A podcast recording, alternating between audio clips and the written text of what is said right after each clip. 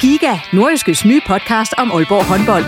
Vil du helt tæt på, hvad der sker i Danmarks største håndboldklub? Vi kommer selvfølgelig til at, til at gå all in. Så lyt til Giga, podcasten om Aalborg håndbold. Det går ondt på et hold som Aalborg, når man ikke leverer det, man gerne vil. Der sætter vi hver uge fokus på de vigtigste historier og største profiler. Dejligt at se, at han er den øh, afgørende faktor, som vi ved, han er. Lyt til Giga, der hvor du finder dine podcasts.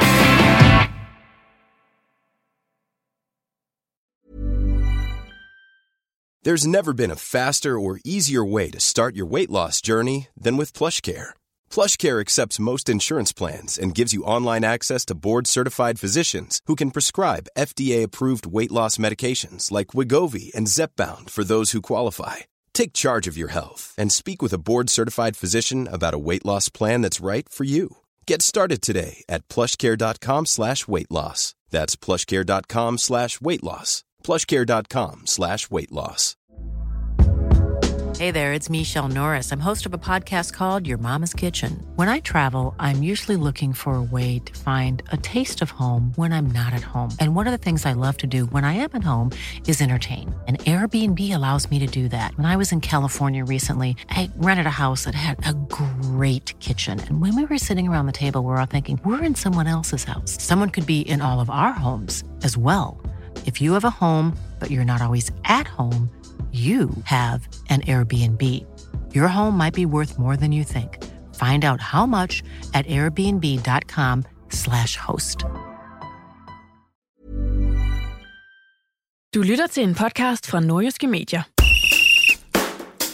Der er røde tal i regnskabet hos begge de nordiske Superliga-klubber. Hvordan skal der rettes op på det, og hvad foregår der egentlig i bestyrelseslokalet hos både OBAS og hos Hobro IK? Det er noget, de vil forsøge at få svar på i denne udgave af Reposten. Mit navn er Jens Otto Barsø. Velkommen.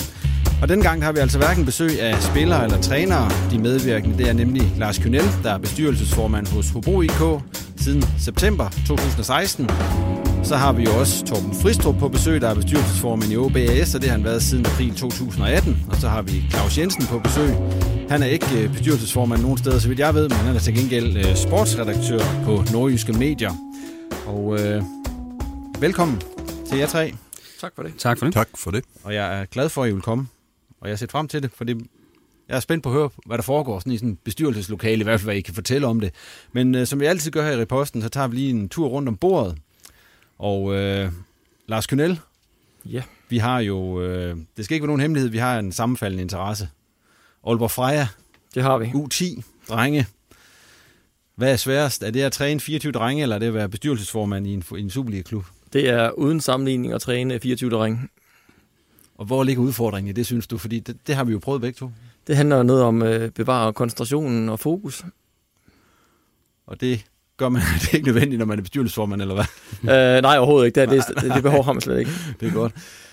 Claus, videre til dig. Øh, der venter en landskampspause her på den anden side af weekenden. Mindst en af de to nordiske Superliga-klubber, de har en ny træner, cheftræner, når vi kommer på den anden side af den. Det er jeg lidt skeptisk over for den påstand. Ja, men så- det er også men, ja-nej-spørgsmål. men, men det er klart, at øh, jeg tror i Hobro, der, der er der sådan nogenlunde ro på bagsmækken. Øh, og så kan man sige, at OB er man jo selvfølgelig i en periode, hvor man har tabt tre kampe i træk, og øh, så kommer man ind til en kamp mod Hobro nu, og tænker nok, det er der, det vender. Så det bliver lidt spændende. Videre til dig, Torben Fristrup. Øh, du får også en lidt en ja-nejer. Og den lyder sådan her. Du kunne ikke forstå, at der ikke kom flere til hjemmekamp mod Randers, men da du gik hjem, så synes du faktisk, det var flot, der var kommet så mange. Nu er jeg ikke ude at se kampen med Randers, Okay. så, så det kan jeg udtale mig om.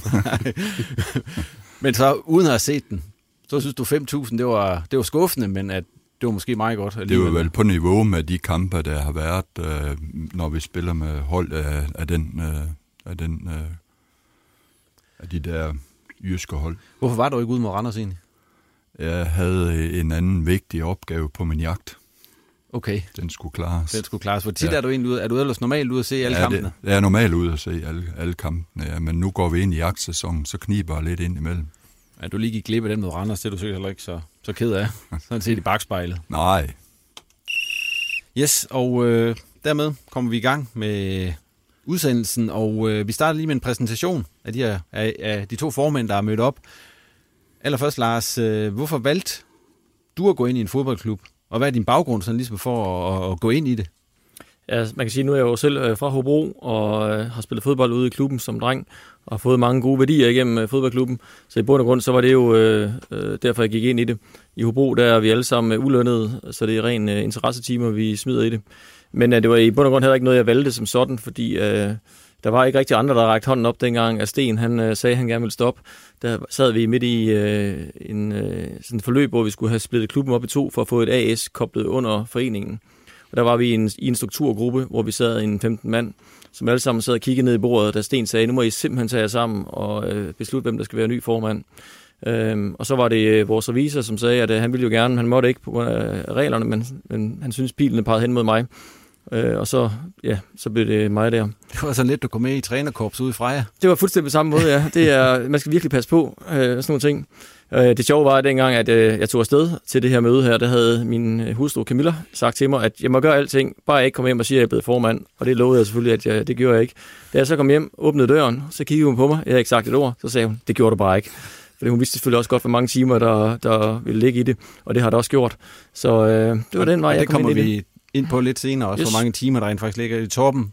Hvordan endte du der, hvor du sidder nu i OB? Jamen, øh, for det første, så har, så har OB og, og fodbold altid stået vores familie meget nær.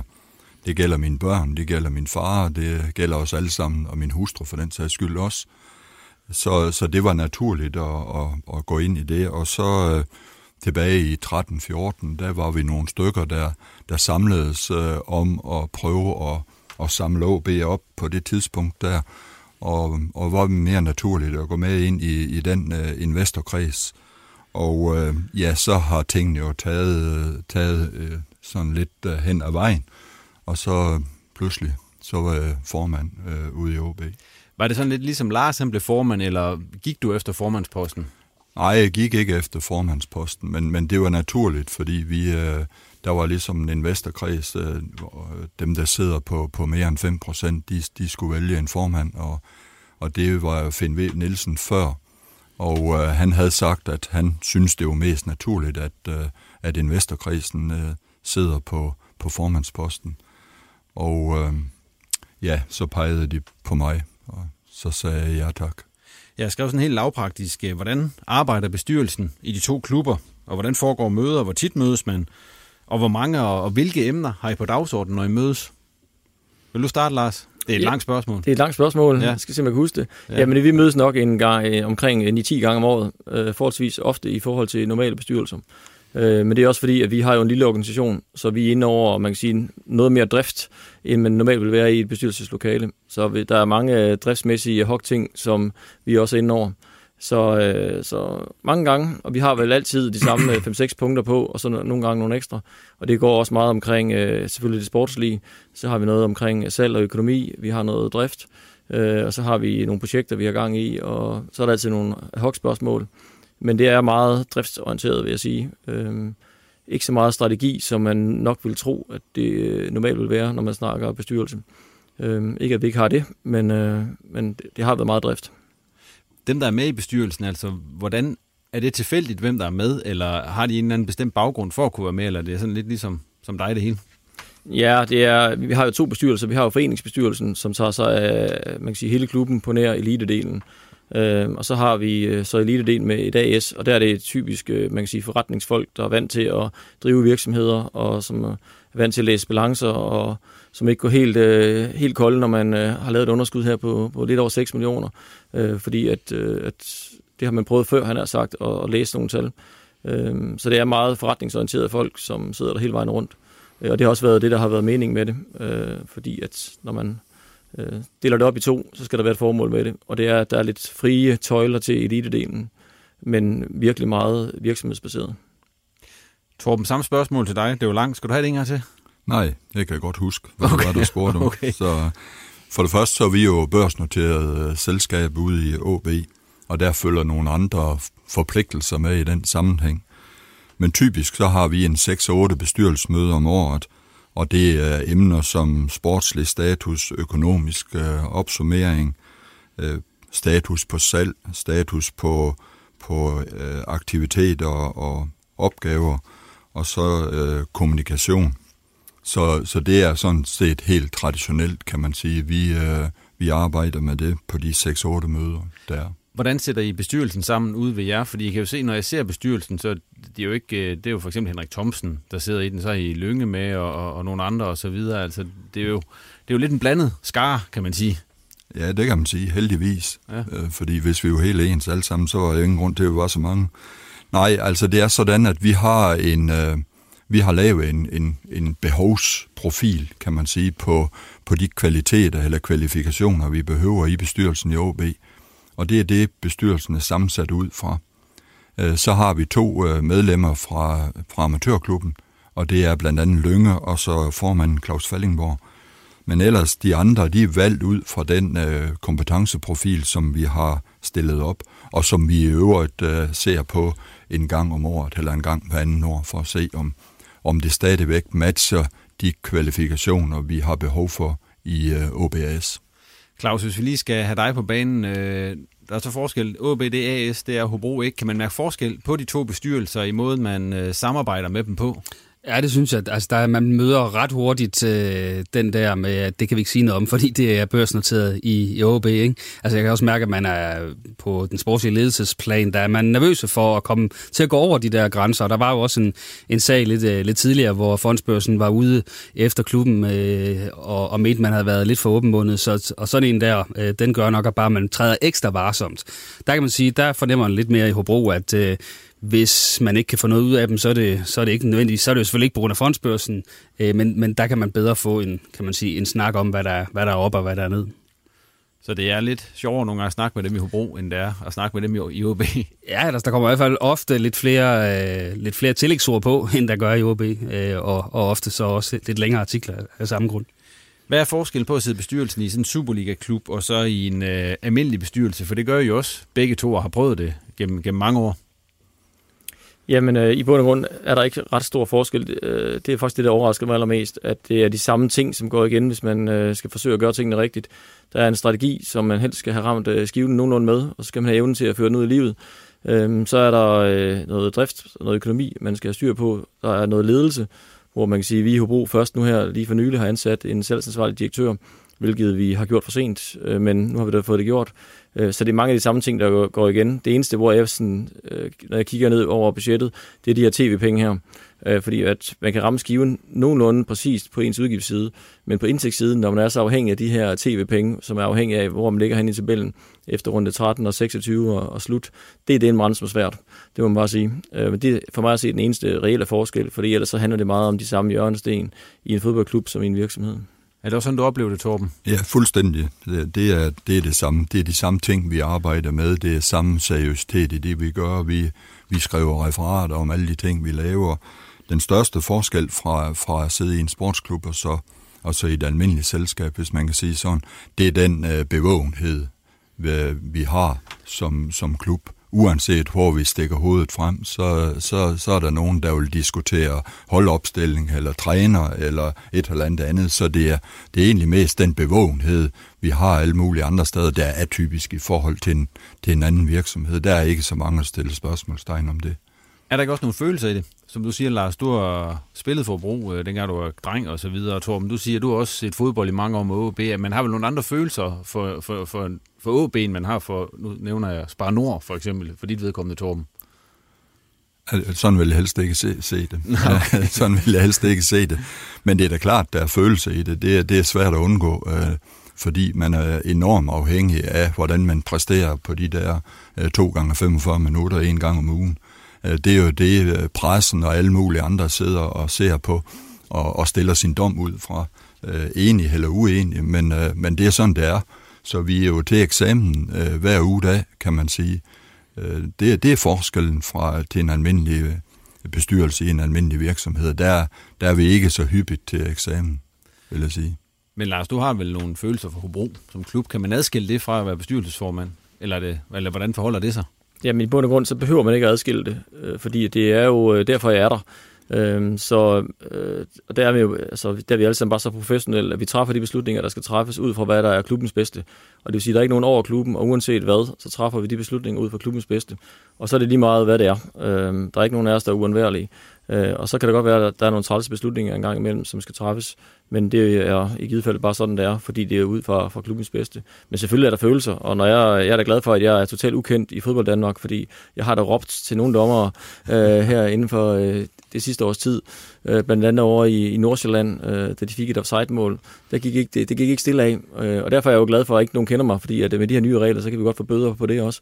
Så, øh, så jo, der er, der er rigtig mange følelser iblandt, men det er ude på fodboldbanen, øh, lige så snart man er i bestyrelseslokalet, eller øh, derude i klubben til daglig, som leder, eller som den, der skal træffe nogle beslutninger, så gør man det ud fra, hvad der er klubbens bedste. Har I på forhånd gjort op med jer selv, som hvilken type formand I vil være? Fordi der er jo nogle formænd, for, at jeg har oplevet gennem årene, altså især i OB, der er nogen, de har været meget markante, og så er der nogen, man nærmest, øh, hvis der er nogen, der spurgte mig, hvem der er formand i OB, så vil jeg sige, øh, ja, så skulle jeg nok måske lige lede efter det, du ved. Har, I, har man sådan gjort op med sig på forhånd, op med sig selv på forhånd, hvordan man sådan ligesom vil øh, forvalte rollen, så at sige? Nu vil jeg lige kommentere det der med følelserne, fordi ja. selvfølgelig er der følelser i det, men jeg mener, hvis man sidder i en bestyrelse, så er man også professionel, øh, og så har man ikke dem med, når man træffer beslutning i bestyrelseslokalet. Der træffer man dem på baggrund af nogle andre ting. Men derfor har man alligevel følelser både for klubben, spillerne og hvem nu ellers det kan være for. Så, så, så det har man selvfølgelig. Men øh, øh, tilbage til dit spørgsmål. Ja, med synligheden der. Øh, ja, øh, jeg har ikke på forhånd øh, tænkt, at jeg skulle gøre det ene eller det andet. Øh, jeg tror, man gør det bedst ved at være sig selv. Og det er jeg også i alle de bestyrelser, jeg sidder i. Der, der prøver jeg at begå mig øh, som mig selv, med benen solidt placeret i den nordjyske muld. Øh, og så har vi nogle regler, og, og, og de regler, dem har vi også nedskrevet ud i OB, og der er det sådan, at den administrerende direktør, sportsdirektøren og træner, det er dem, der udtaler sig øh, næsten om alle emner. Øh, det eneste, som formanden han øh, kommenterer på, det er generalforsamlingen. Øh, det, det får jeg jo kun én gang om året, så det, det er jo ligesom det, jeg kommer over. Men du så for eksempel, Torben, du er ude og snakke om øh, det manglende spiller selv øh, her i sommerens transfervindue. Ja, det er også rigtigt. Ja, når du ja, bliver... det, det er jo fordi, uh, I sport herude på Nordjysk, ja, så, så bliver man jo nødt til at spørge, eller svare ja. høfligt. Ja. Øhm, og og det, var, det var jo fair nok, at man gjorde det. Så det er, det er typisk, at, uh, at jeg gør det som formand. Hvad med dig, Lars? Har du sådan gjort op med dig selv, at det er måske en, en, en fin nok platform, hvis man sådan, nu har du sige, at du ikke var kendt over i Nordsjælland, men man kan jo godt blive et kendt ansigt ved at være bestyrelsesformand i en Superliga-klub. Øh, jeg nævner, der er for eksempel nogen, der spiller i gule og blå trøjer, ligesom jeg, der har en bestyrelsesformand, som er meget markant ja. og synlig. Ja, jeg har ikke nogen uh, profil på bold.dk, kan jeg sige. Nej. Uh, nej, uh, altså i bund og grund, så, så det, jeg, jeg er ligeglad. Altså, hvis der er nogle ting, som, Øh, hvor jeg skal stille mig op i pressen, så gør jeg det. Men jeg har ikke noget behov for at jagte kameraet. Øh, jeg har aldrig sagt nej til en journalist. Øh, det tror jeg ikke, I har oplevet. Og det er rent principielt, fordi min far selv var journalist. Så jeg var sådan opvokset med, med den her tankegang. Uh, og ved, hvordan hvis man får skabt nogle gode relationer til, til journalister, så fungerer det bare rigtig fint. Øhm, så i bund og grund, nej. Så øh, altså, vi har også en opdeling nede hos os, hvor det er træneren, der kan udtale sig om noget. Jens, vores sportschef, kan udtale sig om noget andet. Og så kan jeg udtale mig om noget tredje. Så vi har en, en forholdsvis øh, øh stringent presse øh, håndtering.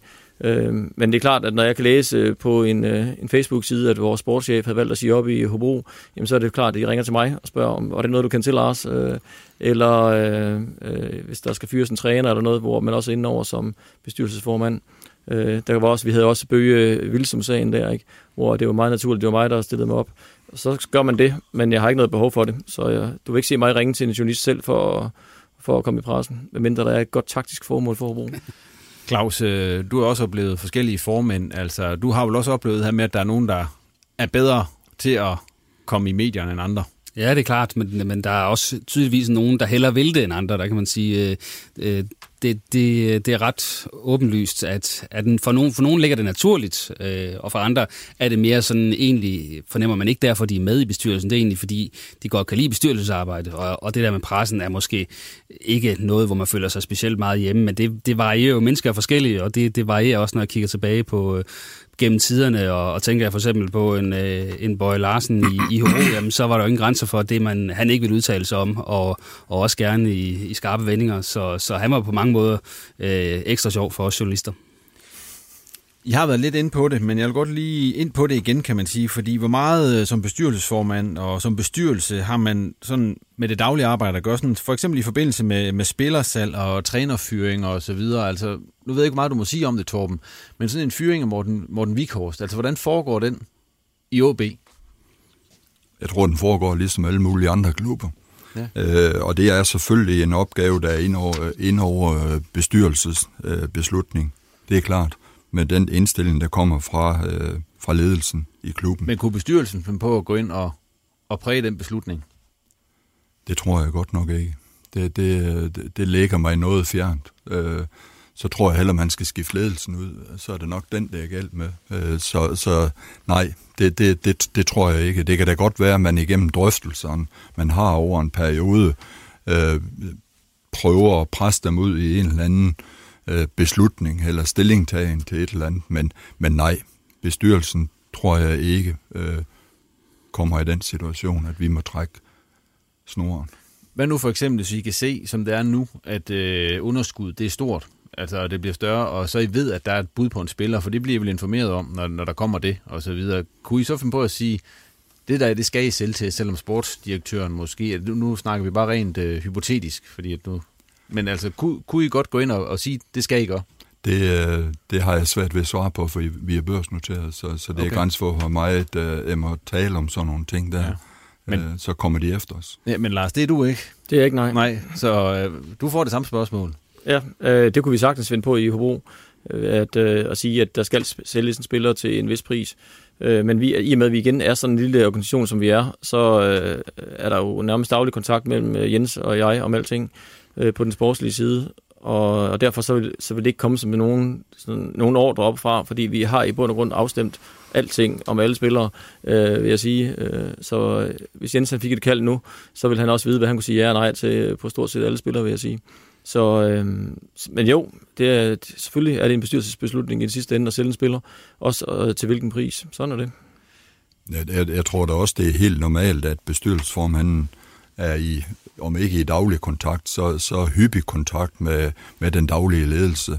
Og for vores vedkommende er det jo øh, Thomas Balum og Allan Gorte. Så, og det er jo noget, man, man snakker om løbende med forskellige emner øh, på tapetet. Så, så jeg tror, det bliver klappet af hen ad vejen. øh, så man er nogenlunde, øh, kan man sige, enige om tingene øh, og så er det bestyrelsesformandens øh, opgave at orientere den øvrige bestyrelse eller indkalde til et bestyrelsesmøde. Så det foregår øh, sådan set fuldstændig straight, ligesom i alle andre virksomheder. Men kunne man forestille sig i en bestyrelse, øh, der er jo tit store sponsorer og så videre, som bliver også måske vil have noget at sige. Altså, kan de påvirke en bestyrelse til for eksempel at gå ind og sige, øh, vi vil gerne have med træneren, vi synes, vi spiller for kedeligt, og hvis vi ikke, øh, så smider vi ikke længere de her x antal millioner. Altså, så har bestyrelsen vel magten til at gå ind og sige til chefen, eller øh, hvad hedder det, sportschefen, eller ja, direktøren, at nu, nu skal I fyre træneren?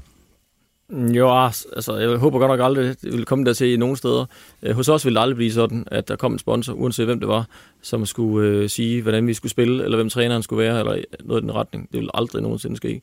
Øh, fordi så vinder røre ved noget, noget værdibaseret, øh, og den dag, man giver køb på det, så skal man stoppe, tror jeg. Men Claus, du ved, øh, vi hører nogle gange rygter om forskellige ting, altså øh, at det nogle gange, du ved nok, altså det er ikke altid 100%, eller, eller nu i det her tilfælde, nu er det Allan Gorte, der er sportsdirektør, vi kan også sige den anden, at det sådan er nødvendigvis altid ham, der har det sidste at sige i de her ting. Nej, men altså man kan sige, at øh, det kan godt være, at øh, beslutningen ikke bliver truffet af en sponsor, men det er klart, at øh, hvis bestyrelsen hen ad vejen får nogle prik i, i siden, øh, ind i ribben, øh, og får mange af dem fra forskellige sponsorer, så, så kan man jo også godt fornemme et vink med en vognstang, og, og hvor, hvorhen øh, kan man sige, at, øh, at pilen peger. Øh, og så kan man så måske oven i det ligge, jamen øh, okay, øh, der er nogen, der synes, vi, øh, vi spiller kedeligt, og tilskuertallet ligger også ned. Altså, det kunne godt være, at der var en sammenhæng, og så så kan det vel ikke undgå i den sidste ende at have haft en indflydelse på beslutningen, selvom den kommer fra bestyrelsen. Øh, man er jo heller ikke immun over for, for det, man hører og ser i dagligdagen, tænker jeg. Altså, jeg har, jeg har i hvert fald aldrig nogensinde øh, hørt, at en sponsor direkte kommer og siger, at vi vil have træneren fyre, eller sportsdirektøren, eller hvad det nu kan være. Og jeg tror heller aldrig, at hun får held med det. Fordi det er, det er et skråplan at komme ud på, hvis alle de kan sådan reagere og rode med vores øh, sportslige setup. Det, det, det dur simpelthen ikke. Der må, vi, der må vi håbe på, at de mennesker, vi har, de er faglige dygtige nok til at, at gøre det. Og så er det jo vores øh, øh, beslutning i bestyrelsen at, at tage alle de input, der kommer fra forskellige steder, og så tage en beslutning ud fra det. Men, øh, men øh, et, et input kunne jo være for eksempel, hvis nu man har en masse sponsorpladser på stadion, og man ser, at øh, der er færre og færre af de sponsorer, der benytter de der pladser, så skal man sige, så på den måde kommer der jo et signal derfra, der også får en bestyrelse til at tænke, øh, hov, det skal vi nok gøre et eller andet ved, fordi der må være en grund til, at de ikke synes, det er så spændende at komme her længere. Så på den måde, indirekte, har de en indflydelse, men det er klart, jeg vil heller ikke, hvis jeg sad i en bestyrelse, synes, at øh, den lokale bager skulle komme og bestemme, øh, hvem der skulle være, være cheftræner. Hvis vi lige går videre, øh, de største trusler for, for Superliga-fodbold i Nordjylland, og hvad giver størst grund til optimisme, som det er i øjeblikket? Lars, vil du starte? Ja, så når man tager Nordjylland som sådan, ja. øh, nu er, er OB jo øh, Aalborgs hold, kan man sige. Øh, Hele Nordjyllands hold? I hvert fald Aalborgs hold, ja. Hele Nordjylland. I hvert fald Aalborgs hold, ja. Øh, men så er der jo ikke nogen trussel, fordi at øh, OB er jo bare en kæmpe, kæmpe, kæmpe spiller i dansk fodbold, og har måske det fjerde største øh, budget i Superligaen, og øh, burde aldrig nogensinde komme i spil til ikke at være i Superligaen. Øh, så, så jeg kan ikke se nogen trussel mod, øh, at der ikke skulle være et Superliga-hold i Nordjylland, som i overhovedet. Der, hvor jeg kunne tænke, at jeg kan se nogle fordele, og som jeg har sådan tænkt lidt over, at hvis jeg sad øh, i OB, øh, så tror jeg, jeg vil prøve at benytte mig lidt mere af det her med, at der er Vendsyssel og Hobro i nærområdet, som aldrig, som aldrig kan blive konkurrenter. Vi kan i hvert fald ikke i Hobro, fordi vi er 12.000 mennesker, ikke? Så vi kan aldrig blive en konkurrent til OB. Øh, og der tænkte jeg jo, at, at der må man da kunne benytte det her, der er kort imellem byerne, til for eksempel, nu tager jeg lige sådan en som, hvad hedder han, Mathias Ross for eksempel, i OB, ikke? en kanonspiller, som har gjort det super godt gennem alle ungdomsår, kommer op på, på seniorplan, har en uheldig kamp i Lyngby, yes, øhm, kan så se, at der bliver hentet to mand ind, ikke? Det er jo virkelig, virkelig synd for ham, fordi hvis han mister et år i sin, man kan sige, fodboldkarriere, øh, så er det altså et år, der aldrig kommer tilbage igen. Og det, man skal lige huske, at hvis han mister et år nu, så er det faktisk et år, han har, han har brugt i den sidste ende, ikke, hvor han kunne have tjent mange penge. Og det vil jeg jo hellere tænke, hvorfor ikke tænke lidt ligesom med Midtjylland? De har måske 30-40 spillere på kontrakt, og de øh, spiller jo alle mulige steder rundt omkring, og det gør de jo ikke for sjov. Det gør det, fordi at de har fundet ud af, at de gør en forret, lave en forretning på det. Nu siger jeg ikke lige, at det skal være Ross, men det kan være alle mulige spillere, OB kan have, som måske ikke lige er helt gode nok til førsteholdet så prøv at lade dem, der, lade dem der komme til Vendsyssel eller Hobro, også, også så de kan blive der, men hvor man så siger, at hvis, I, hvis de så bliver en succes, så skal vi have en del af kagen, når de bliver solgt. På den måde, så kunne man jo generere nogle penge. Øh, og vi vil, man kan sige, som de mindre klubber måske kunne få nogle gode spillere, vi ellers ikke kunne få. Så jeg tror, man kunne virkelig kunne lave et nordjysk sådan super godt samarbejde på grund af geografien. Øh, så det var bare lige en, en kærlig opfordring herfra. Vil du svare på den, Torben, eller vil du hellere svare på det, jeg spurgte om? Jeg kan svare på begge dele. Okay. Jamen, nu, nu er det jo sådan, at uh, I har jo haft en spiller fra, fra OB nede i Hobro. Uh, vi har en uh, udlejer op til Vendsyssel nu, så der er jo spillere, som måske ikke lige står først uh, for, til, til start 11'eren i OB, der kommer ud uh, på andre. Men primært så har vi jo kun råd, og ikke som Midtjylland, vi har kun råd til en trup, uh, hvor i princippet dem, der er der, de skal kunne starte øh, på holdet. Øh, så så øh, det, det er rigtigt. Det kunne da være en god idé, øh, hvis vi kunne det, men, men vi har ikke de spillere øh, til rådighed. Og, og, og hvis man så øh, ønsker at være en del af toppen af dansk fodbold, så stiller det jo nogle voldsomme krav, kan man sige, fordi vi ser øh, rundt omkring, at øh, de store klubber, de giver jo op ganske gevaldigt, og de fortsætter bare opad med, med lønbudgetter, som hverken vi heller andre klubber her i Danmark øh, kan følge med i.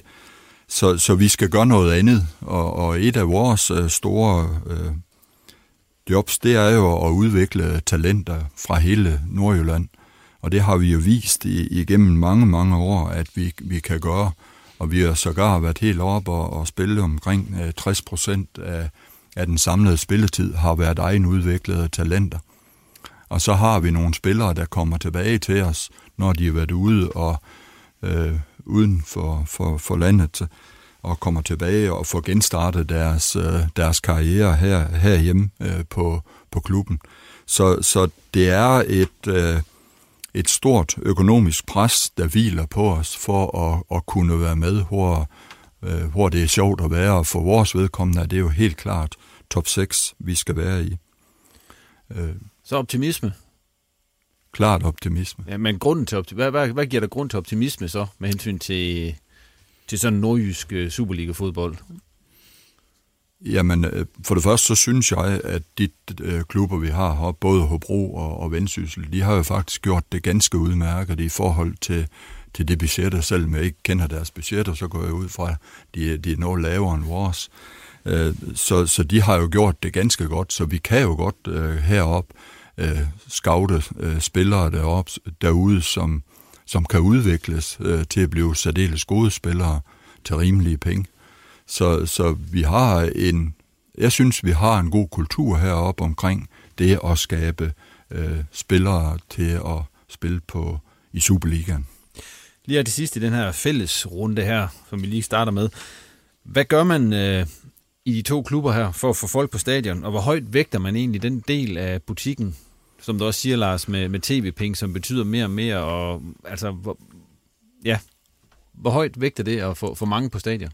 For, for vores vedkommende, så vægter det meget, meget højt. Hvor meget, men hvor meget betyder det i, sådan, i det samlede regnskab med, med de der billetter? Ja, og, det, bliver det, det, det, det kan jeg helt svare på, men, men, men det er sådan set, uanset om det er meget eller lidt, så er det oplevelsen, når du kommer på stadion. Og der er mange folk derude. Vi kan jo huske et par uger tilbage, eller tre, hvor vi havde 11.500 tilskuere herude på stadion, med en kæmpe oplevelse og en, en vældig, vældig stemning. Det er jo det, det er jo det, vi gerne vil se herude. Så, så vores mål der er der at få stadion fyldt op til alle kampene. Øh, det kan nok ikke lykkes, men altså, vi, vi skal længere op end, end de 5.000 øh, i forhold til vores stadionkapacitet. Det giver en god oplevelse, og en god oplevelse giver flere tilskuere en god stemning, og, og alt sammen er med til at, at løfte os. Det er med til at, at løfte os uh, tv. De vil hellere vælge os. Uh, tv-valg er jo også en vigtig del af det der. Så, så det, det, er, det er meget vigtigt, at, uh, at vi, vi har en god kampoplevelse. Det er det. Hvor meget betyder det egentlig for økonomien nede ved jer, som jeg har to eller 3.000 tilskuere? Ikke, ikke særlig meget. Cirka 9% af vores indtægter kommer fra tilskuere og salg i boder og sådan nogle ting. Så det er ikke særlig meget. Øh, vi har øh, for eksempel også gratis adgang for alle op til 16 år. Med medlem af øh, HIK, så har man også øh, gratis adgang. Vi har øh, nogle gange solgt kampene, blandt andet her til FCK-kampen, ikke? hvor der også er gratis adgang for, for hjemmefans. Så, så vi gør en del for at prøve at få folk på stadion. Men det er ikke de, man kan sige, de direkte penge. Øh, det er ligesom, øh, som du siger, det er med tv. Det er faktisk rigtig vigtigt for tv at have en fyldt tv-tribune. Øh, og har man det, altså, så har man også et bedre produkt, og så har man øh, et, øh, et ekstra lod i vægtskålen, når man skal forsøge ikke at blive valgt som syvende valg, der er ingen penge for. Øh, og sådan er det bare. Øh, specielt for os, ikke som en lille klub. Øh, OB bliver jo altid, man kan sige, valgt øh, aldrig sidst, fordi at øh, Aalborg er en større by end Hobro. Det er klart. Øh, men for os betyder det faktisk rigtig meget, fordi kan vi, han har sagt, please tv lidt med at have en god øh, fyldt tv til byen, så er det noget, der, der kan give os nogle penge af, af bagvejen, kan man sige. I skal jo møde hinanden her i weekenden nede i Hobro. Hvor mange øh, tror jeg, der kommer der? Jeg tror, der kommer øh, 3800. Det er et godt bud fra formanden der. Jamen, jeg tror, det, du, du må gerne slippe jeg kan, på det der. Ja, ja men jeg kan tilslutte med Lars. Lad os ja. håbe det. det. Det vigtigste er, at vi får en god stemning på stadion, og vi får en god kamp. Det, og så med OB som vinder. Og Claus, hvis vi lige skal høre, at det er jo så... Øh, det er jo blevet til lidt en, en bundkamp, desværre, det her. Altså, tabellen er tæt, ikke? Men, øh, men OB, det er jo ikke, som sagt ikke mere end tre runder siden, de lå i top 6, men øh, nu er det jo så gået, gået den forkerte vej øh, syd, kan man sige, og, og dermed også i tabellen. Altså, nu ligger OB og Hobro stort set øh, side om side, øh, ned, dernede, hvor at, øh, at det ikke er så sjovt, øh, men samtidig er det ikke så langt op, at par sejre, så er man med op i en sjov ind igen, så det er lidt øh, en kamp, der definerer tingene, men den definerer jo i højere grad OB, vil sige, det er dem, der har, har presset på sig, fordi Hobro, øh, det er jo ikke den kamp, der, der ligesom afgør tingene for dem. De kommer nok, uanset hvad, til at blive involveret i noget nedrykningsspil øh, til, til foråret. Det tror jeg ikke, de, de, de satser på i, i OB, at man skal det. Øh, samtidig så har Hobro lidt decimeret i øjeblikket. De har kirkevold ude med en skade, og de har to karantæner øh, i kampen mod OB, og, og vi ved godt, at, at presset forventningspresset, resultatpresset er bare større i OB. altså, der står ikke øh, en hårde på, på 2.000 med, med høtyve ude foran DS Arena, hvis ikke det går så godt. Det, det er mere tilbøjeligt til at gøre i, i OB, så, så der er et større pres på, især efter man har tabt tre kampe. Øh, og når man så ovenikøbet møder Lillebror Hobro med mindre budget og spillere, der er skadet osv., så, videre, så er der i den grad pres på OB. Ja, Lars, I kan jo rykke forbi OB med en sejr. Ja, men øh, nu husker jeg jo, dengang vi tabte 5-0 der, øh, for nogle tid siden, hvor vi havde 8 startelver ude. Og lige nu øh, er vi jo glade, hvis vi kan stille hold, ikke? Fordi at, øh, udover de par karantæner, øh, vi har, så havde vi jo også øh, ja, Pål ude sidste, ikke? Og vi havde Håb ude. Øh, vi har Damborg ude. Øh, vi har øh, Vilsom ude. Øh, der er nogen med sådan skavanker, ikke? Så øh, lige nu er jeg bare glad, hvis vi kan stille hold, vil jeg sige. Øh, så jeg vil sige, vores kamp, øh, det vil jeg også give Claus ret i, øh, vi vil gå 200% efter at vinde, men det er ikke nogen katastrofe for os, hvis vi skulle øh, tabe til OB. Nu har vi så spillet uafgjort 1-1 de sidste 3-4 gange, tror jeg. Øh, så der, der, der er der håb forude. Men øh, nej, vores, øh, vores kampe, de, de er rigtig vigtige. De ligger derefter med Horsens og Silkeborg og sådan noget. Det er nok mere dem, vi skal måle os med, end OB. Torben, hvordan vil du have det med, at OB skulle kunne komme til at ligge under Hobro her, når vi går på landskampspause? Ej, det, det, det tænker jeg ikke. Det, det vil ikke være specielt morsomt. Nej. Vi fløjter den af her, og så tager vi, øh, efter den her fællesrunde, kan man sige, så kigger vi isoleret på OB i første omgang, og så bagefter på Hobro med nogle øh, specifikke spørgsmål. Og så har vi selvfølgelig også nogle anekdoter, vi skal have fortalt, og nogle tårhylder, der skal fyres af. Men øh, Torben, over til dig, og jeg bladrer rundt i papirerne her.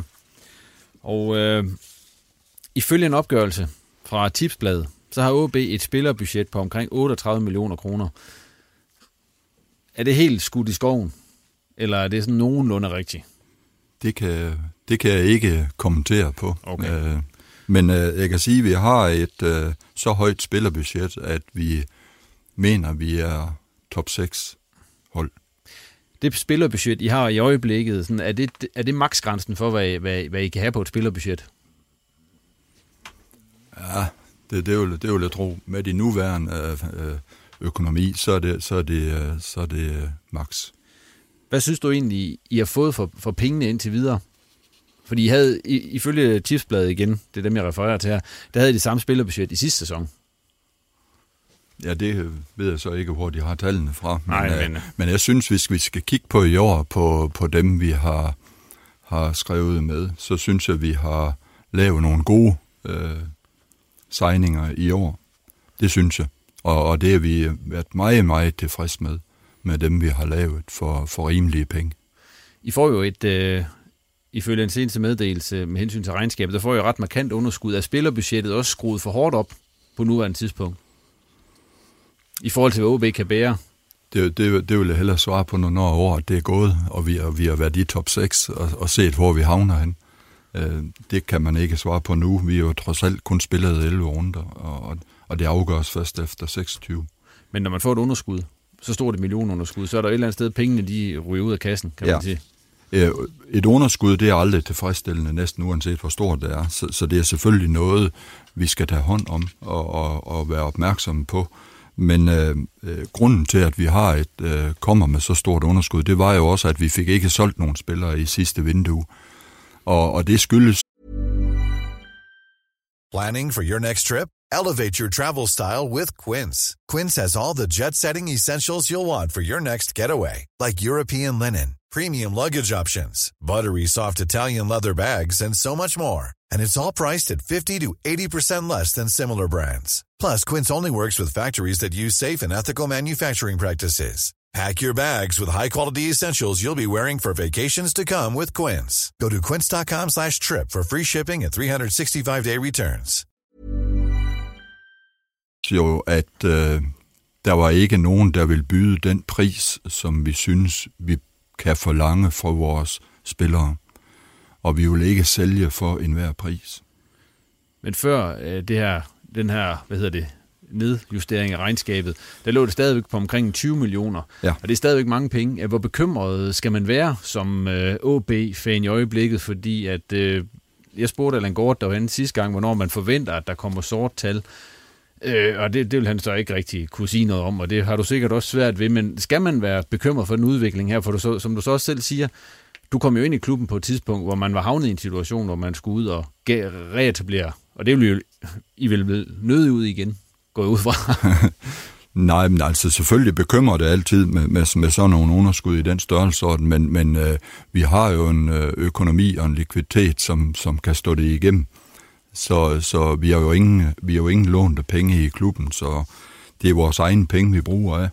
Øh, og, og vi håber da ved alle de aktiviteter, vi har iværksat med Nordkraften og så videre, at så får vi øh, flere tilskuere, vi får en bedre placering øh, i tabellen og, og flere sponsorer også, når, når det går godt.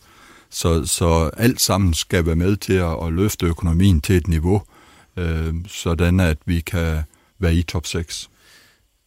Lige nu der er I ikke i top 6. Øh, hvad det, og det, det kiksede sidste år. Øh, hvad betyder hvis det, det, det kikser igen? Vil der komme nogle konkrete tiltag fra jer så? Altså, vil man så være nødt til at sænke spillerbudgettet, eller hvad kunne man forestille sig? Det der med at sænke spillerbudgettet i en Superliga-klub, det er godt nok svært på kort sigt. Ja, okay. så, så nej, det har vi ikke taget stilling til øh, nu. Øh, vi, vi tror fortsat på, med den spillertrup, vi har, så kan vi spille i top 6. Er det sådan et udtryk for en bevidst strategi, at man har givet, lov til, øh, givet Gorte lov til at, at gå i minus igen i år? Eller er, det, eller, er det, eller er det sådan et bevidst forsøg på at nå den her top 6-placering? Nej, det, det, er jo en, det, er jo en, det er jo noget, både bestyrelsen og Gorte og Balum, de er med ind over, så det er jo en fælles beslutning, vi har truffet, at uh, det her, det kunne vi gøre, med uanset hvad uh, resultatet det blev, og på daværende tidspunkt, der var det jo lidt mindre end, end det, vi arbejder nu med nu. Så, så det, var, det var vi enige om, at det skulle vi, det skulle vi gøre. I har så øh, lanceret det her Nordkraften-projekt. Ja. ja. Hvor længe vil man holde fast i det? Altså, hvor, hvor, hvor fast besluttet er I på, at nu er det den vej, vi kører? Fordi man kan sige, hvis der kommer de næste øh, 4-5 år, hvor de så, ja, OB ligger ude for top 6 og så videre. Hvor lang tålmodighed har man med det her? Er det noget, I har snakket om på, på bestyrelsen? Nej, nu, nu er vores øh, Nordkraften er jo helt ny. Efter ja. et øh, grundigt forarbejde, så er vi endelig blevet enige om, hvordan den her strategi Nordkraften, den skal, skal udformes og udtrykkes øh, med aktiviteter. Og, og der har vi mange tiltag, vi skal, vi skal gøre. Vi har valgt at satse både på, på sportslige ting og, og mere setup'et også. Så, så der er mange aktiviteter i, i Nordkraften, og den skal jo have lov til at vise sit virke, inden vi begynder at øh, forandre noget, og det, det tror jeg er, er godt, for ellers så bliver det lidt for, forvirrende, hvis man render og laver om på strategien øh, hver anden dag. Har I sådan et år, eller et årstal i skuffen, hvor den har fået lov til at sige, altså for eksempel nogle gange, når virksomheder laver planer, så siger man, den har, det er en femårsplan, det er, eller en tiårsplan. Nej, vi, vi, øh, den her strategi Nordkraften, det er jo en treårig plan, og, og sædvanligvis så tager man strategien ikke op øh, til ændring, men lige ser, om den fungerer, som den skal, når der er gået et års tid. Og så, øh, så ser vi, om der skal små korrektioner til øh, på den. Ellers så øh, kører den videre uændret i, øh, indtil 21. Når I sidder i bestyrelsen, hvor ser I så øh, sådan mulighederne for at øge indtjeningen for OB?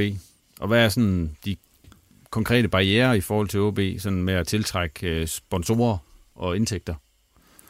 Jamen, øh, jeg har jo lidt ind på det tidligere. Ja. Altså, hvis vi, spiller, hvis vi spiller til at være i top 6, så vil der være automatisk være noget afsmitning på sponsorer. De er nemmere at få ind. Man kan måske få lidt, uh, lidt mere for sponsoratet også. Uh, vi har vi har flere scouts, der vil sidde ude på stadion herude og se vores spillere. Vores spillere, de vil uh, få en højere pris. Vi kan, vi kan bedre spille, fordi de bliver markedsført på mange steder ude hos uh, scouten. Så, så der, der er mange spin-off af det at ligge i top 6 og spille noget godt fodbold. Så det er der, den, den primære det, det, der. det ligger med, med hensyn til øget indtjening? Ja. I har lavet en ny aftale med Spar Nord også? Ja. Dem kender du godt, Spar Nord? Ja, jeg har hørt om dem. Ja. Øh, hvad betyder den sådan helt konkret for OB i forhold til den gamle aftale? Er det noget, I må sige noget om? Nej, det kan jeg øh, udtale mig om, men vi er, jeg kan sige, at vi er utrolig glade for vores samarbejde med Spar Nord, som jo nu snart har varet i 14 år, tror jeg det er, øh, som, som hovedsponsor, og, og det, er vi, det er vi rigtig glade for, og der er mange gode aktiviteter. Senest har vi jo set det her med, med øh, tribunen, øh, fan-tribunen, som de giver tilbage til fansen, som nu skal arbejde på at give den et eller andet navn, begavet navn. Øh, så, så der er mange aktiviteter, vi laver sammen med Spanor, og det er vi, det er vi rigtig glade for. Når man sådan øh, hører om, omkring OB nogle gange, og sponsorer og så videre, så, så hører jeg nogle gange sådan noget, der er uro i sponsorgruppen hos OB og så videre, der, der er sponsorflugt og sådan nogle ting. Har OB godt nok fat i de store potentielle sponsorer, der er i byen, som der er lige nu, set ud fra bestyrelsens synspunkt? Nej, jeg, jeg tror da ikke, at vi har udnyttet hele potentialet. Så var der jo ikke noget at komme efter. Øh, så, så der er der sikkert mere. Men, men igen, det, det hænger sammen med, at, at vi spiller noget godt fodbold. Vi har et godt produkt. Vi har en god kampoplevelse, når man kommer ud på stadion. Man kan trække folk med ud på stadion. Der er nogle gode faciliteter, øh, som vi i øvrigt sammen med, med Aalborg Kommune øh, Øh, har et godt samarbejde om at modernisere, eller skal vi sige, at faciliteterne på, på Aalborg Portland Park. For det hører også med øh, med de faciliteter. Det er vigtigt, og der stilles stadig større krav. Vi ved nu, der kommer nogle, nu kommer der nogle øh, nye krav omkring lys øh, og, og andre ting, og det er jo noget, vi skal have kommunen med ind over, og der har vi et særdeles godt samarbejde med, med kommunen omkring. Lige her til sidst, Torben, inden du får lov til at slippe. Øh, Thomas Bælum, han har været direktør i mere end et år. Han kom ind med nogle planer om at digitalisere OB øh, mere og, og alverdens ting. Øh, hvilket aftryk synes du, han har sat indtil videre? Og har man fået noget med Bælum, som man ikke havde med den tidligere direktør? Jamen, allerførst så skal jeg understrege, at vi var jo ikke utilfredse med, med Stefan, da vi med Stefan og det arbejde, han har lavet i OB. Det var det gav vi også udtryk for i forbindelse med hans afsked. Men vi havde besluttet os for, at vi vil søge en anden profil end Stefan. Og det har vi fået med Thomas Bælum. Og efter vores overbevisning, så har han gjort det særdeles godt i det år, han har været det. En ny mand, det tager jo lidt tid, trods alt, at komme ind i det her, selvom han har kendskab til klubben, ret godt kendskab til klubben. Men øh, han har han har jo stået i spidsen for, den, øh, for Nordkraften, og han har mange andre gode initiativer, han har sat gang i. Så, så ja, vi er tilfreds med Thomas, men vi var ikke utilfreds med Stefan. Uden nu siger du Nordkraft, er der andre ting, vi sådan kan pege på, Bælum han har, han har sat gang i indtil videre? Jamen, vi har, jo, vi har jo også skiftet ud i vores salgsafdeling. Det er jo også været uh, Thomas, der har, der har stået for den udskiftning, og deltager også i salgsarbejdet. Så, så det er fint. Claus, øh, lige for at få dig på banen, øh, markant synes du, Thomas Bælum, han har været som direktør i OB indtil videre. Synes du, at man har kunne, kunne se en, en forandring? Ja, man kan jo se en forandring, men, men jeg tror også, øh, i Stefan havde man øh, den her økonomimand, som var sådan lidt, lidt introvert, og jo ikke var en, der gik ud og solgte en hel masse billetter i forhold til, til den store offentlighed. Der har Thomas jo et navn øh, med sig i forvejen fra som tidligere dansk mester med, med OB, og også igennem sit rekrutteringsbyrå Rensted, hvor han også er til i medierne, kan man sige. Så han har været vant til at, at skulle sælge varen lidt mere udad, og derfor tror jeg også, han lettere får sponsorer og interessenter til at lytte, når han snakker nødvendigt nødvendigvis, end, end hvad Stefan han gør. Men det er klart, øh, Thomas Bellum er jo ikke sådan... Øh, plastret ud over de nationale medier øh, endnu, hvis det har været en hensigten, så, så er der stadig en, øh, kan man sige, et forbedringsområde der. Øh, men det er klart, jeg tror, hvis du spørger folk ude i byen, hvem der er OB-direktør, så tror jeg lettere nu, de kan svare, at det er Thomas Bælum, end de kunne, da det var Stefan Sjors. Men hvad ser du aftryk, han har sat indtil videre for et år? Det er trods alt, altså, det er også et stykke tid. Jo, jo, men det er klart, der har været nogle interne øh, rokader og omorganisering øh, på kontoret, som er svært for os at sætte os ind i, om det nu har været fantastisk eller skidt. Øh, øh, man kan se, alene ud for økonomien, så, så kan man sige, så har han i hvert fald ikke øh, gjort det helt fantastisk, hvis man bare skal måle ham på de 30 millioner, der man er på vej mod i underskud.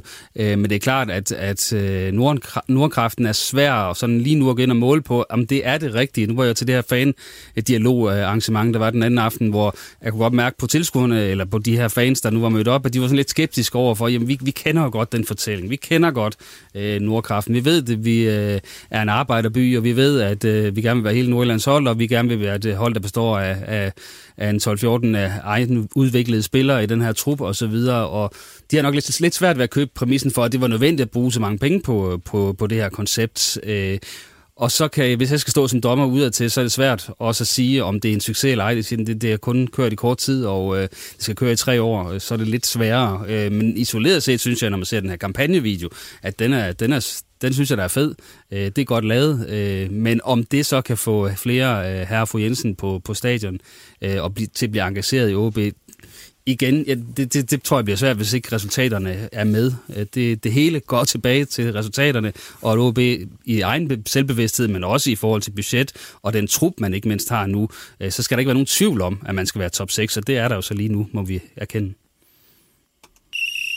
Vi fløjter den af her, fordi at, øh, ja, som så vanligt, så er tiden den flyver afsted. Og vi skal også høre fra Lars, og vi skal nå anekdoter. Dem tager vi nu. Og øh, de to bestyrelsesformænd, de har fået samme oplæg. Hvilken dag har du indtil videre været gladest for at være formand i AB Hobro, og hvilken dag har du været mest træt af? Lars, nu har du haft en pause. Værsgo. Yes. Værsgo. Ja. Hvilken dag har du været mest glad for at være formand i Hobro? Jamen, øh, det var da vi øh, en sommerdag spillede mod Vendsyssel og rykkede tilbage i øh, Superligaen. Det var bare helt fantastisk. Det er en dag, som hverken jeg eller familien eller nogen som helst i omkring mig af Fjord Kommune nogensinde vil glemme. Så det var, en, det var bare en kæmpe dag. Og hvad for en har du været mest træt af? Det var helt klart uh, den dag, hvor at uh, Jens og jeg sad og ventede på Allan uh, Kuhn, hvor vi uh, skulle fyre ham. Det var uh, uden sammenligning den værste dag i, mit form, i min formandskarriere. Hvad sidder man og snakker om der? Ja, man sidder faktisk og snakker om mange ting. Uh, private ting, og selvfølgelig også nogle uh, sådan forklaringer på, hvorfor. Uh, det kom som et, man kan sige, lyn for en klar himmel for Allan. Uh, og det gør det jo ikke lettere. Så det er bare en, det er en øv-situation. Øh, men det er klart, Jens og jeg forklarede hvorfor, øh, og så går det hurtigt derover til nogle øh, man kan sige, mere personlige ting. Hvem fører ordet i sådan en, en samtale der? Jamen, øh, det er jo, først var det jo øh, jeg, og så Jens, og så Allan øh, til sidst, kan man sige, som jo startede med at lytte. Øh, ja. Så det var en træls dag? Det var en rigtig træls dag, fordi ja. Allan er en, altså, en fantastisk øh, fyr, og en super, super dygtig træner. Øh, og når man kombinerer de to ting og alligevel siger farvel, så er det bare en øvedag. Torben, den bedste og den værste? Den, den, øh, den, øh, den er bedst husker, og det er fordi, det ikke er så lang tid siden. Det var den uh, kampen mod FCK herude, hvor der var 11.500 tilskuere og en fantastisk stemning på, på og uden for stadion. Det var, det var sådan, vi ville gerne have det. Det var en fed dag, det må jeg sige. Og hvad så med den mest øh, ja, værste dag, du har været formand? Jamen, jeg har, godt nok, øh, jeg har godt nok tænkt noget over det, men, øh, men øh, jeg kan ikke rigtig komme i tanke om nogen, hvad der, hvad der var værst. Der er selvfølgelig nogle dage, der er mindre gode end andre, sådan er det jo. Øh, men øh, jeg synes ikke, der er nogen, der har været den værste dag, ikke jeg kunne finde på. Der er ikke også nogen rigtig træls formandsdag for dig indtil videre i OB? Nej. Jamen, det håber jeg heller ikke, der kommer så. Nej, det, det håber jeg heller ikke. Nej. Lars, eller undskyld, Claus, du har fået at vide, at du bare selv kunne vælge en uh, formandsanekdote at fyre af. Så der var ja. rimelig hvide rammer der. Jamen, jeg blev nødt til at komme tilbage til den teaser, jeg havde lidt tidligere, nemlig Bøje Larsen. Altså, han er ja. klart, klart det mest farverige formandsnavn, der har været i, i nordisk fodbold. Øh, og igen, masser af gode historier. Og også, kan man sige, det er også en anden tid. Øh, jeg vil sige, jeg får ikke helt de samme bramfri udtalelser fra, fra de formænd, der sidder der nu, som jeg fik fra, fra Bøje, der var formand fra i 10 år fra 2000 til 2010 i Hobro. Og han var jo om nogen mand, der tegnede klubben i den her periode. Så han var formand, han var sportschef, han var buschauffør til udkampen. Det var ham, der vendte pølserne på grillen. Øh, og, og gik, øh, gik øh, motoren på bussen i stå. Så gik han også selv ud og, og tapede den der slange øh, sammen igen, øh, så de kunne køre videre. Og øh, som Danielo Arietta, den angriber, der var i klubben på et tidspunkt, sagde, øh, jamen øh, så når han har rodet lidt med motoren, så skulle han også øh, hælde pastasalat op til, til spillerne på vej, og, og han har ikke lige fået nogen ske med, så det var bare oliefingeren ned i øh, pastasalaten, så kastet op på en bakke, og så stod spilleren lidt der og og, og tænkte, hmm. Øh, men han var jo, han tegnede Hobro på alle måder, og øh, jeg kan også huske, at øh, ham her, Danilo Arietta, da han kom til klubben, der fik jeg et, et godt citat. Øh, Danilo, han har kun fokus på to ting. Det er fisse, og det er byture, og det skal vi til at vende ham af med, sagde han. Og øh, det, det, øh, det ved jeg ikke, om det lykkedes, men han blev i hvert fald en, et, en, et attraktiv for Hobro øh, som spiller, øh, fordi han øh, fik lavet en masse mål og, og kom videre og var med til at skyde klubben opad i, i divisionen divisionerne. Øh, Bøje havde også temperament. Øh, nu bliver det lidt langt det her, men der er så mange gode historier. Ja. Øh, jeg tror, jeg, jeg har i hvert fald noteret mig to ord. Han har kaldt mig gennem tiden en pong og en tølper. ja. øh, og det var jo på et tidspunkt kommet jeg til at skrive, at, at, øh, at det, at han havde, øh, kan man sige, fingrene med i så mange ting i Hobro, var godt, men det var nok primært skidt i forhold til, hvis han nu lige pludselig fra den ene dag til den anden ikke var der længere, så, så stod man uden en, kan man sige, et sikkerhedsnet og en organisation. Øh, og og det, det, det faldt ham lidt på brystet, og, og der kan man så sige, et eller andet sted, så er man jo kommet der nu, Hobro, hvor at det, selvom Lars Kønel, han tager sit gode tøj og går i morgen, så falder klubben ikke sammen. Man har fået den der organisation bygget op, som selvfølgelig ikke er lige så stor som mange andre steder, men alligevel et sikkerhedsnet, så man ikke er afhængig af en person. Øhm, og så kan man sige, da Bøje så gik, der, der blev det jo også, fordi hans person fyldte lidt for meget, og spillerne øh, gik til bestyrelsen, og, og bestyrelsen holdt sig møde uden Bøje, og det Bøje så hørte det, så blev han sur og gik, og så, så endte de 10 år, som var på mange måder, tror jeg, en, en, øh, en fest. Lars, øh, nu fortæller Claus en hel masse om Bøje her. Det mest, Danny, Danny Arietta, bliver han vendt af med det der i Hobro? Fordi... Jamen, øh, jeg stod jo lige og tænkte på, der er jo, i gamle dage var det jo sådan, at spillerne ikke måtte sove sammen med deres koner, kærester, elskerinder dagen før en kamp, fordi man troede, det påvirkede præstationen negativt dagen efter. Men så var, kom der en undersøgelse, der viste, at det var måske endda modsat. Så jeg håber da, at han har levet livet øh, fuldt ud øh, hele vejen igennem, øh, vil jeg sige, hvis det ikke har påvirket resultatet negativt dagen efter. Hvis man har set filmen om sommeren 92, så kunne man også se, at Ricardo i hvert fald en enkelt aften gav, gav spillerkonerne lov til at komme på hotellet. og det gik da meget godt op ved EM i 92. Vi flår den af her. Tak for historierne. Og så videre til dig, Lars. Øh, ifølge det her tipsblad, som jeg snakkede om tidligere med OB's budget, der er de kommet frem til, at I har et budget på omkring 15 millioner kroner. Er det helt skudt i skoven? Øh, nej, det er ikke helt skudt i skoven. Jeg har aldrig helt forstået det her, øh, bortset fra, hvis der er nogle børsregler, man skal overholde. Øh, hvorfor der er alt det her, de her hemmeligheder i dansk fodbold. Vi har øh, 13 millioner hos os, øh, og et spillerbudget defineret som øh, løn og pension og feriepenge og afskrivninger på indkøb, hvis man laver sådan nogle. Øhm, så det er ikke helt skudt ved siden af. Og ja, vi ligger, øh, vi ligger sidst på pengelisten i Superligaen. op. Og hvad er de største udfordringer ved at have Superligaens efter, ja, nu siger jeg, men I har det mindste budget i Superligaen? Jamen det er jo, at øh, hvis der er nogle spillere på vores targetliste, som der er andre Superliga-klubber, som der er interesseret i, så er det godt nok sjældent, de ender i Hobro. Øh, sådan er det jo bare. Det må vi bare sige, fordi penge er en vigtig faktor for rigtig, rigtig mange, og det er det også for os selv, når vi skal vælge job. Øh, det er en af mange parametre, og det er det også for fodboldspillere, og det er helt fair. Øh, men det er klart, at øh, vi har jo også kigget på en, en Enghardt, for eksempel i Randers, som ikke forlængede sin kontrakt. Øh, der var ikke langt fra Randers til Hobro jo. Øh, havner i Lyngby, ikke? Øh, fordi at de, kunne, øh, de kunne nok være med på den løn, som han gerne ville have, og det kunne vi ikke. Øh, så, så der er jo bare, øh, det er bare et, et eksempel på det, dem er der sgu mange af. Så der, i bund og grund er det, at vi ikke er konkurrencedygtige, når andre Superliga-klubber har, har kigget på spillere. Der er endda første divisionsklubber med større budgetter også, som også tager spillere, som vi godt kunne tænke os en gang imellem. Øh, sådan er det bare. Og hvad er det så, I selv er på? Jamen det er, øh, at vi, er en, vi, vi har en familiefølelse. Altså vores omklædningsrum er, er bare stærkt. Fordi I får jo spillere ind hver vindue, kan man sige. Der er faktisk nogen, der siger ja. ja. øh, men øh, altså, hvis man har først mødt øh, altså Damborg og Miner, dem her øh, som mennesker, altså ikke så meget som fodboldspillere, der er de også rigtig stærke, men som mennesker og som ledere, øh, så kan man godt forstå, hvorfor der er nogen, som har lyst til at komme til Hobro. Og vi har jo rent faktisk også nogen på holdet nu, som er blevet tilbudt markant mere andre steder, men har valgt Hobro netop af den her grund, fordi der bare er et stærkt sammenhold, og man virkelig hjælper hinanden. Øhm, og derfor så har man også set nogle spillere, som måske ikke har fungeret i nogle klubber, hvor det måske er et lidt mere hårdt miljø, øh, blomstre i Hobro, fordi det er sådan en familiefølelse. Ja, han sagde det meget godt, øh, inden han øh, forlod os øh, hvor han sagde, at han har aldrig været i en klub som Hobro. Altså, øh, han har været i mange fodboldklubber, gode fodboldklubber, hvor det var mere et arbejde. I Hobro, det var det sgu noget, man, øh, man følte for, og det tror jeg rammer det meget præcist. I er lige kommet ud med et underskud på lige over 6 millioner kroner. Det er jo det største underskud, jeg har haft sådan lige i nyere tid. Ja, vi havde et på 5 for et par år siden, ja. men øh, ja, 6 det er rekorden. Hvordan er det som formand at skulle ud og præsentere det? Jamen, det er jo selvfølgelig aldrig særlig fedt, øh, fordi at jeg er jo enig i, at et hvert underskud principielt øh, øh, ikke måske. Men øh, i og med, at vi har de her tv-penge, og øh, man godt ved, at det går lidt op og ned, så er det i bund og grund ikke noget, der sådan, øh, chokerer mig ret meget, eller, eller jeg ligger søvnløs over. Sidste år der havde vi et overskud på 1,7, og ligger med de to år sammen, jamen, så er det 4,6.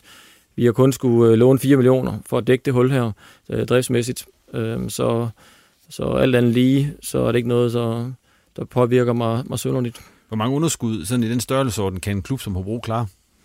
Jamen, vi har jo ikke øh, en, øh, en investorkreds, der lige samler 30 eller 50 eller 100 millioner sammen, eller en, en Jan Bæk eller øh, sådan en person, som lige kommer og redder os. Så I er under pres i forhold til det næste regnskab nu, kan man sige, eller hvad? Ja, både og, fordi at øh, vi budgeterer jo også efter, altså sådan forholdsvis konservativt. Øh, vi havde, i, sidste år havde vi jo budgetteret med øh, lidt flere tv-penge, end det vi fik, fordi der var tre oprykker, og så tænkte vi, vi var blevet nummer 9 året før, tre oprykker, så bør vi da kunne blive omkring øh, nummer 12, øh, eller 12 stykker. Øh, det var nok ikke for meget, men vi lå så øh, sidst hele vejen igennem, og det kostede så de her øh, 6,4 millioner før skat i tv-penge. Øh, men i bund og grund, så budgeterer vi med et 0 øh, uden spillersal, og det gør vi altid. Øh, så vi har også nogle parametre, hvor vi godt kan øh, rette op på nogle ting. Det er klart, selv er vi øh, ud af, af nogle af de stærke spillere, så vil vi selvfølgelig også blive sportslige ramt, men alt andet lige, så kan det godt lade sig gøre. Hvor vigtigt er det for det projekt, de har nede i Hobro øh, lige nu, at man er i Superligaen?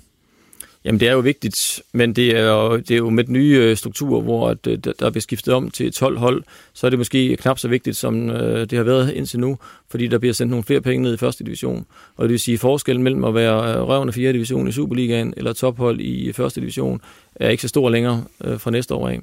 Så, så i bund og grund er det ikke så, så vildt afgørende, som det har været, men det er selvfølgelig stadigvæk rigtig, rigtig vigtigt, fordi jo, selvfølgelig er der flere penge i Superligaen end i første division. Udover størrelsen, du har selv været inde på, hvor mange der bor i Hobro, øh, hvilke konkrete udfordringer har I så i forhold til at kunne få et større budget end det her, som så er Superligaens mindste? Fordi jeg går ud fra, at ambitionen er, at, at det skal vokse, det budget. Yes, vi, øh, vi skal forsøge at lukke øh, hullet. Øh, man kan sige, kigger vi på pengelisten lige nu, så har vi også i bunden, så har vi øh, Lyngby, øh, lige over, vil jeg sige, Silkeborg, lige over der, og så Randers, og så kommer det ellers deroppe af med Horsens. Sønderjyske har oprustet meget, er vist, øh, har vist budgetteret med et bevidst underskud for at kunne hente nogle spillere ind, netop fordi der er tre nedrykker. Øh, og alle undersøgelser viser jo, at det er pengene, der på sigt afgør placeringer i fodbold, så selvfølgelig skal vi forsøge at gøre noget ved det. Øh, og der er, tror jeg, at vores største udfordring rent faktisk lige nu, det er ikke at kunne finde de rigtige talenter i USA eller andre steder, fordi det er Jens godt nok god til øh, det er at sælge dem. Altså, jeg har virkelig erfaret med det her vindue her, at vi er for dårlige til at få solgt vores spillere. Øh, det her med at være afhængig af agenter, som måske ringer, måske ikke ringer, øh, hvor mange er der på stadion, øh, det duer simpelthen ikke. Så øh, vi har sat en målrettet, struktureret arbejdsindsats ind for at, at blive dygtigere til at sælge vores spillere, også selvom vi er en lille klub. Øh, så, så tror vi godt, det kan lade sig gøre. Men der har vi, øh, det er nok der, hvor vi for alvor skal sætte ind. Hvad kan man gøre for at blive bedre til at sælge? Jamen, øh, noget af det, vi har gjort, øh, øh, alle fodboldklubber i Danmark og i udlandet bliver inviteret en gang imellem til forskellige sammenkomster i Europa. Der har Jens og jeg for eksempel meldt os til øh, en i London, hvor der kommer 200 klubber. Og så har vi simpelthen tænkt os at møde op og, og være meget sociale og prøve at møde så mange mennesker som muligt. Og så har vi tænkt os at forsøge at, at definere nogle markeder, hvor vi kan se Hobro-spillere komme hen, og så øh, rejse ned og snakke med nogle af de ledende agenter og få skabt noget, nogle tillidsforhold til dem, så vi ikke er så meget afhængige af, man kan sige, tilfældigheder, og om der lige er en agent på stadion, eller om, hvis, der, hvis vi har den samme agent som Midtjylland, om det, han så kan tjene lidt mere på at sælge en spiller fra Midtjylland end fra Hobro, og så står vi der igen, ikke? Øh, vi kunne også se det med OB. Ikke? Det var heller ikke let for OB at sælge spillere øh, til den pris, man ville have i hvert fald. Det var det heller ikke for os. Vi troede, vi havde solgt Sabi, ikke, indtil telefonen ringede på sidste dagen, og så havde vi så ikke alligevel. Øh, vi snakkede slet ikke med den franske klub. Det var bare agenter, ikke, der styrede det hele. Og det, der, der skal vi simpelthen øh, være mindre uafhængige af dem. Altså, vi skal simpelthen øh, ud og gøre noget selv også. Claus, nu hører du, Hobro de har et øh, budget på 13 millioner kroner. Altså, hvad, hvad, hvad, hvad, siger du, hvad tænker du så? Jeg tænker, det er jo øh, det er nok for lidt, hvis man skal være øh, helt sikker på at blive i Superligaen. Øhm, der skal man i hvert fald være rigtig, rigtig god på en rigtig mange andre parametre, hvis man skal kunne opveje det lille budget til så stadig blive Superligaen.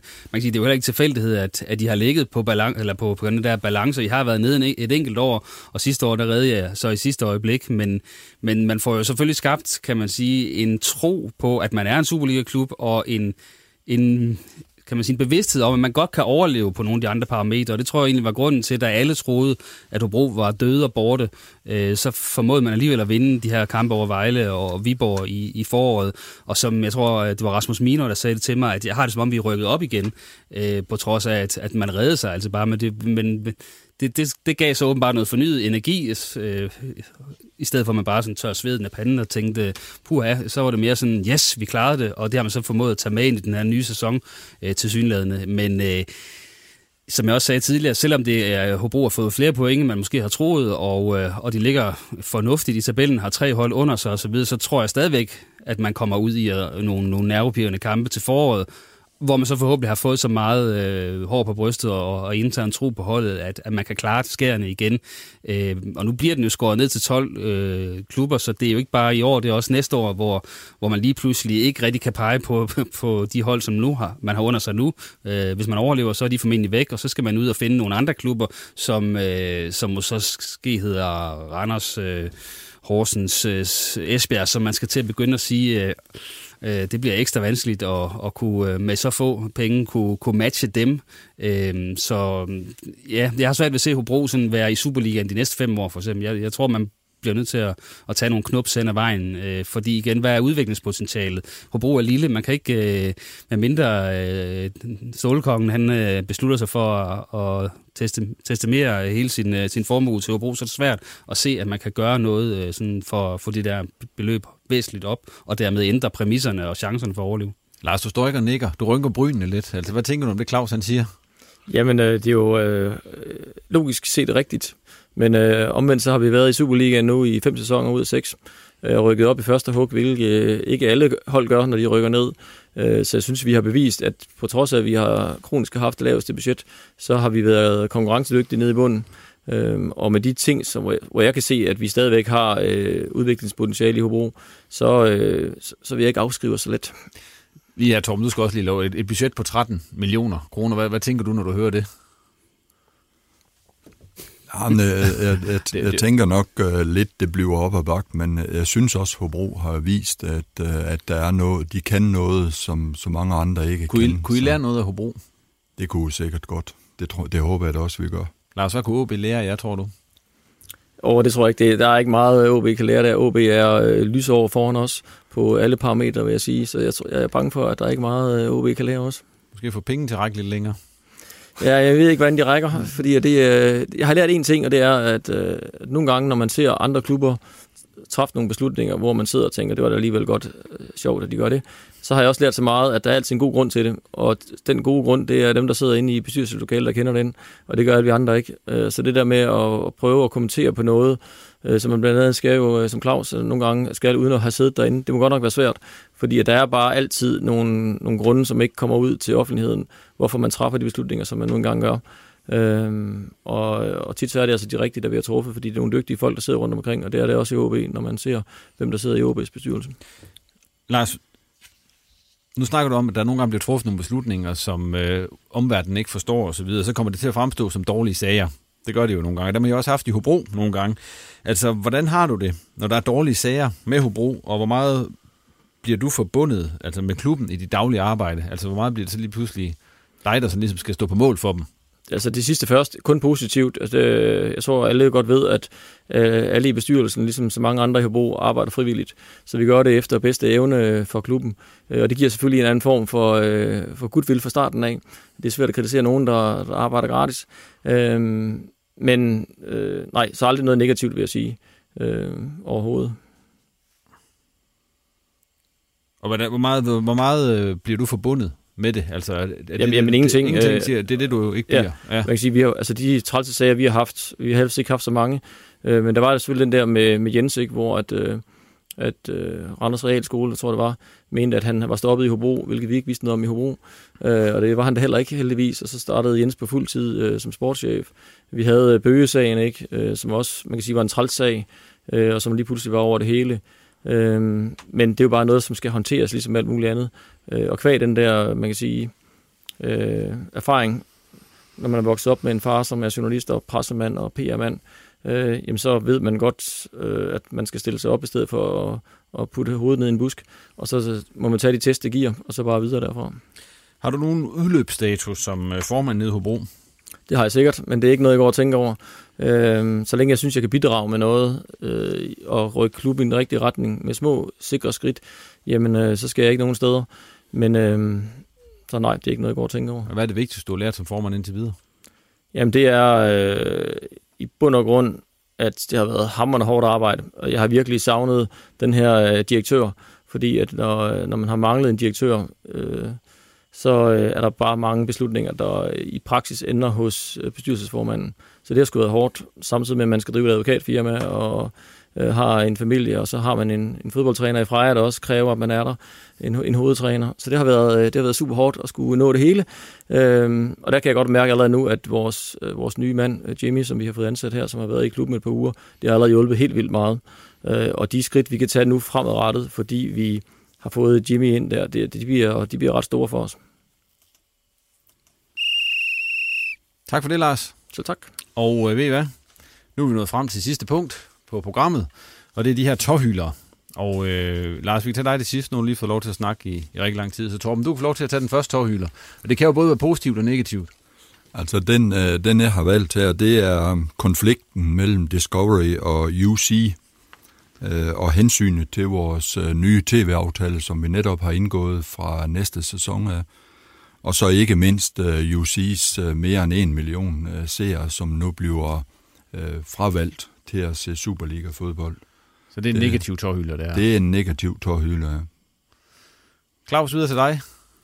Godt, jeg ikke har UC længere, siger jeg bare. Er det, er det noget med Tottenham, eller må gætte? Nej, det er det faktisk ikke. Nå. Det kunne godt være, uh, det kunne godt være det utrolige i, at, øh, 7-2 i at sidst. Tottenham og Bayern München havde det samme expected goals, og alligevel tabte Tottenham 7-2. Men det er ikke det, vi skal snakke om.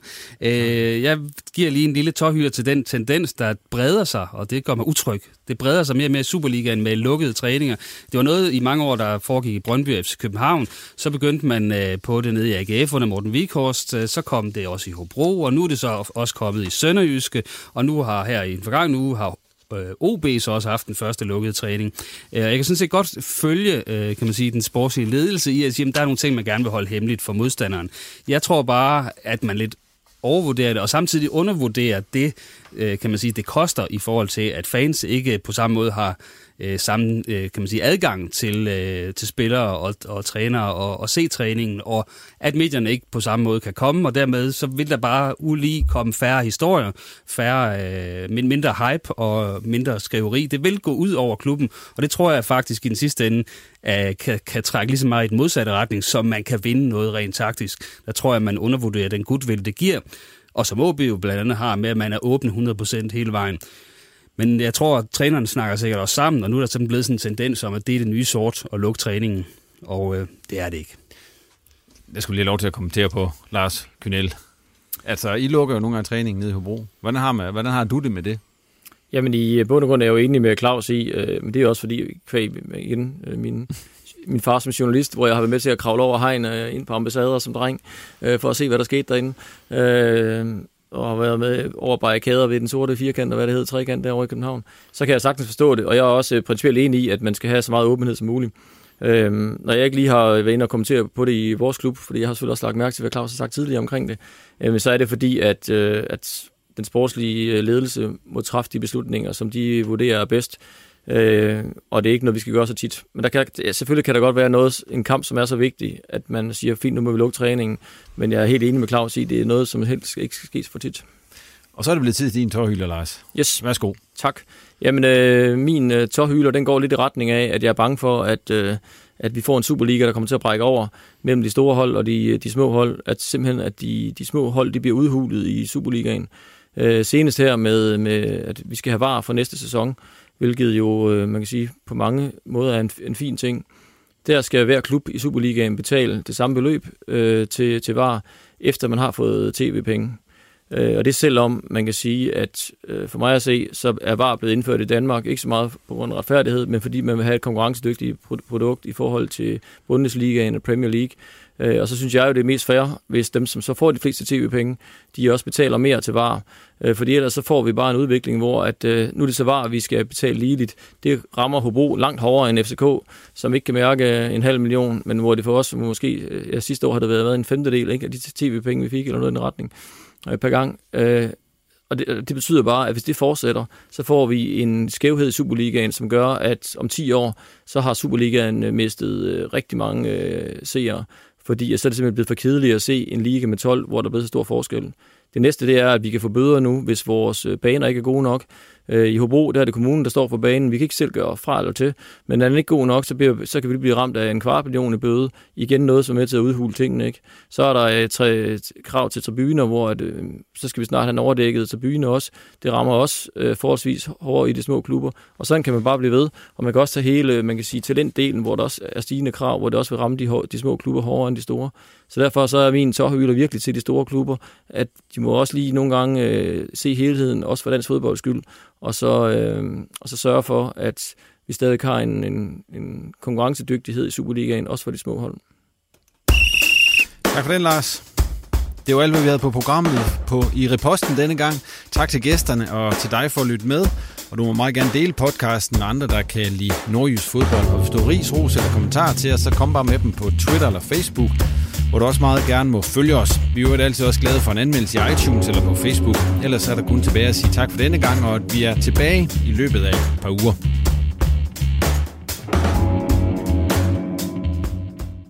Du har lyttet til en podcast fra Nordjyske Medier.